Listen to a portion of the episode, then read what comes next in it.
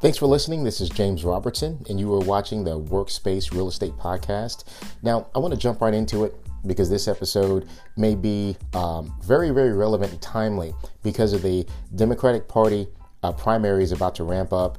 Um, there are presidential candidates that are starting to emerge, they're starting to develop their platforms, and I think it's really important to talk about the impact that some of these positions could have on the Houston market and particularly with commercial real estate in this market.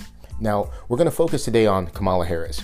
Um, yesterday, I heard the news that Kamala Harris was supporting a Medicare for all position. And with this type of position, another word for it is single payer. And this type of huge shift nationally would have profound effects on commercial real estate here in Houston. We're going to focus today's talk on the medical center in particular. So, when you think about the US healthcare system, you have to understand that this is based on markets. Um, the single payer would essentially flip this market on its head. It's going to take away major insurers. It's going to incentivize hospital systems to further consolidate. That means there's going to be higher costs for patients. There's going to be decreased quality of care. There's going to be divestment and not investment in Houston's commercial real estate market. And this could trigger a severe stall in the, the medical system development, it can it could trigger a severe stall in new construction for commercial real estate in Houston, period. And let me tell you why. If you do a single payer system, what that essentially does is it removes, eliminates the entire insurance industry in that space.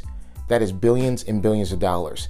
Now, that alone is going to have a severe impact. But what's bigger than that is these insurance companies, they invest in commercial real estate. They invest in a lot of the Class A uh, buildings that you see here in our skyline.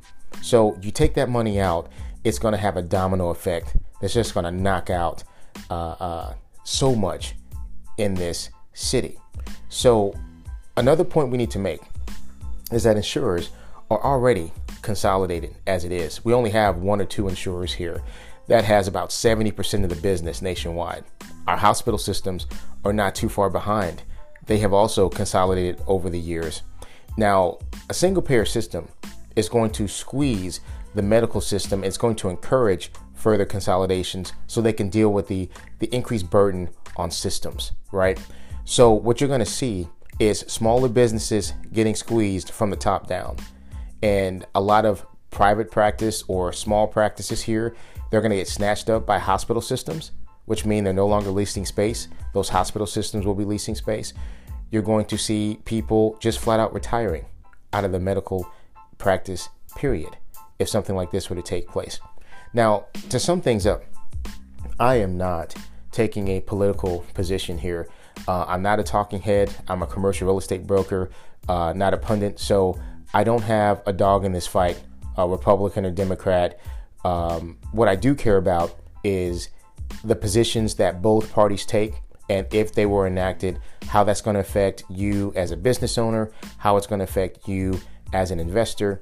And so, while I am a fan of the vision and end goal, so we can have affordable insurance, I think no one could be against that.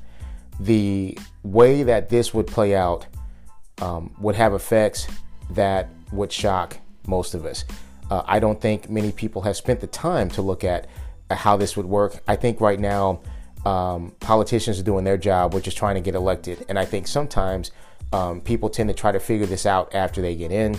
But if Kamala Harris picked up momentum, or if a candidate picked up this issue and decided to run on it with the intention of getting this done, um, we need to buckle up and make changes here on a local level because there will be some waves that will definitely be felt. So, my advice to you, if you are an investor, is to understand that some of the Class A larger properties here, you may have some competition um, that is moving to your market because a lot of Class A space would become vacant as institutions continue to merge, as we possibly had some foreclosures because investors backed out.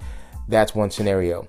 We also would expect people that own a lot of Class B and Class C property, as far as office space here, um, it, it, you're going to have that property uh, be pretty level. The market's going to flatten, if not go down a little bit.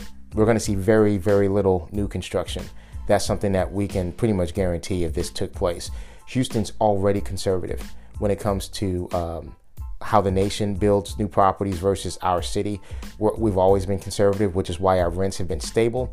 But if something like this were to happen, um, we're going to see the bank shut off the spigot uh, almost entirely. We wouldn't see very much new construction at all, particularly in the medical space. If you are a private practice, a doctor that's leasing space, or just a business owner that supports doctors in this space, rents are going to be soft. We expect rents to stay the same or possibly even decline. So these are things we need to look out for. We will watch this as the months go on and as we have different issues that are discussed on the political scene that affect us in commercial real estate, I, I will try to make it a point to discuss it here as well. So I hope this information was helpful to you. This is James Robertson signing off, and thank you so much for listening. We hope that you get the best space at the best price with the best terms possible.